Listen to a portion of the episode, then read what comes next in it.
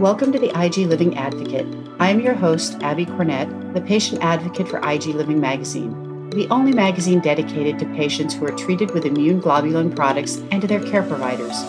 Each podcast episode will give our listeners an opportunity to hear from experts on a topic important to you. IG Living Advocate, episode number two Planning for Retirement with a Chronic Illness. In this episode, I will cover some of the ways patients with a chronic illness can plan for retirement. This is a very important topic for patients because it can directly impact the quality of their later years in life. If you are like many Americans, you may not be preparing for retirement. A survey conducted by Money Magazine in 2016 found one out of every three Americans has no savings, and 23% have less than $10,000 saved. These figures are particularly alarming since retirement is one of life's biggest expenses, even without a chronic illness. It is further alarming when considering the growing aging population. By the year 2021, the number of seniors, those over the age of 65, will outnumber children younger than five years of age. And within 25 years, the number of seniors will have doubled. Many expenses get in the way of saving money, such as credit card debt, student loans, low wages, and children. But for those with a chronic illness, saving for retirement is even harder, since a large part of their income goes to cover expensive insurance plans, doctor's visits, medicines, and medical supplies. Furthermore, People with a chronic illness may be unable to work or can't work full time due to their illness. This means there often isn't enough money to save. The population dealing with chronic illness and its expense is larger than most people realize. According to statistics, 133 million Americans have at least one chronic illness, and it is estimated by the year 2025 that number will have grown to 164 million people, or nearly half the population. While these statistics sound daunting, it doesn't mean those with a chronic illness can't take steps to prepare for retirement. As the patient advocate for IG Living magazine, I am frequently asked what steps patients should take when they start planning for retirement. Here are some of the steps I recommend. Step one may come as a surprise to many people. Talk to your doctor. Because you have a chronic illness, your doctor needs to be part of this discussion for several reasons. Your doctor can advise you on the likely progression of your disease and whether or not you will need special medical services, equipment, or food. For example, if you have a neuromuscular illness, this may mean you will need to make your home handicap accessible in the future. Your doctor can also advise if you might have to reduce your work hours in the future or retire early due to your illness.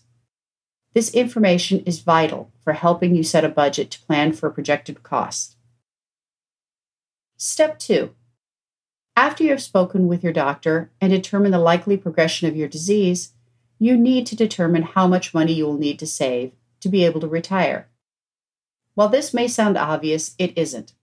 According to a study conducted by AgeWave and Merrill Lynch, 81% of Americans say they don't know how much they will need to fund their retirement. Because of the complicated nature of retirement planning with a chronic illness, you may feel your best option is to seek the help of a professional financial planner to help you plan. If you choose to use a planner, finding the best one doesn't necessarily mean finding one who specializes in clients with a chronic illness. What is important is finding a professional who has integrity and is willing to think outside the box. After you have chosen a planner, it is up to you to provide the details about your illness and what your future needs will be. If you do decide to plan on your own, and you don't feel you need the services of a financial planner, and are trying to determine what you need to save on your own, a common guideline for retirement planning is to aim for replacing 70% of your annual pre retirement income. This amount can consist of savings, investments, Social Security wages, and other income sources such as a pension and part time employment. A recent retirement survey estimated the average amount needed to retire is $738,400, with 260,000 of that amount allocated towards healthcare costs. Of course, this amount will differ from person to person based on individual needs and lifestyles. When deciding how much you need to save, remember numbers are averages. You will need to estimate the age you plan to retire, as well as any additional amount you will need to take care of your illness. Like the Social Security calculators, there are several good retirement calculators that you can utilize to help you reach your goals. Step 3 Consistently save money. This is the hardest step for all people, regardless of whether they have a chronic illness or not. But it is the most important. If you are planning on retiring, you need to constantly save money, even if it's a small amount. While it might not seem much at the time, the balance will build up. Trust me, your future self will thank you for every dollar you are able to save today. When determining how much you need to save, the common guideline I mentioned is to aim for replacing 70% of your annual pre retirement income. To accomplish this goal, you need to prioritize your spending and reduce your long term debt. The less you owe, the less interest you will pay. Those interest payments can instead go towards savings. Step 4 Review your insurance. Having good insurance will help you save money. When diagnosed with a chronic illness, understanding insurance coverage becomes vital to your financial success. Not only do you need to select the best healthcare plan to reduce out of pocket expenses and maximize treatments, you also need to understand disability, long term care insurance, and life. To gain a better understanding of your needs, it's a good idea to speak with an impaired risk specialist who knows which policies would be best suited for you and to help you find the right coverage. Before purchasing new or additional coverage, thoroughly review your current policies to learn what they cover, how much they can give you, and what your best options are. You might assume because you have been diagnosed with a chronic illness that life insurance is not an option or that you are stuck with your current coverage. This isn't always the case. Even after diagnosis, you may be able to convert a term life policy into a permanent life policy. If you can do this, you can ensure security for your loved ones if something happens to you. In addition, some whole life policies offer chronic care riders that allow the policyholder to receive a portion of the policy to manage expenses if he or she becomes chronically ill while still having the security of a permanent life policy. If you already have a whole life policy, make sure you understand it. Many policies have an accelerated death benefit that will allow you to unlock a percentage of that benefit while the policyholder is still living. Whole life policies have a cash value that you can borrow against. Remember, though, either of these actions result in a reduced death benefit. Step 5 Prepare for a smooth transition to Medicare. Many people with a chronic illness require medications such as immune globulin therapies that can be very complicated financially. Compared with all other insurance plans, Medicare probably varies most in its coverage policies for immune globulin therapy. Therefore, patients who continue to receive immune globulin therapy when they turn 65 or otherwise become eligible for Medicare need to know how to successfully transition to Medicare. In fact, changes in site of care and route of administration may be necessary to ensure therapy is continued without disruption and financial strain.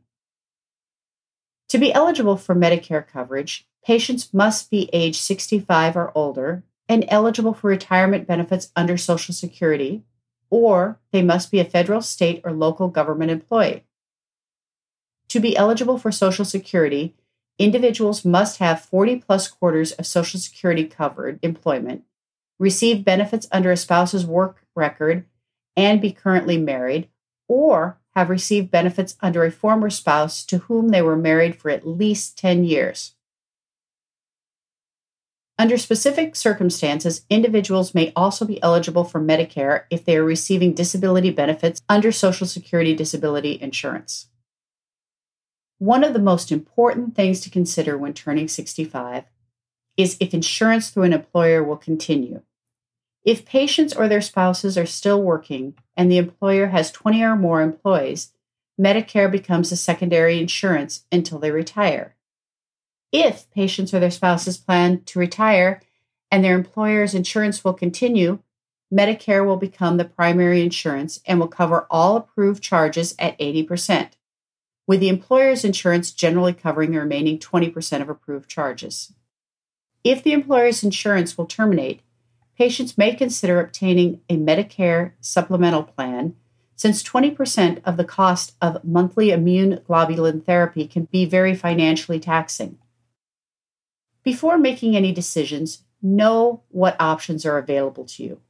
Understanding coverage and the options involved with your care is crucial as patients transition to Medicare, especially when Medicare becomes the primary insurance. Patients should be prepared to make changes in their care to optimize coverage and make the best choices for uninterrupted care when they consider these details well in advance of becoming eligible for Medicare.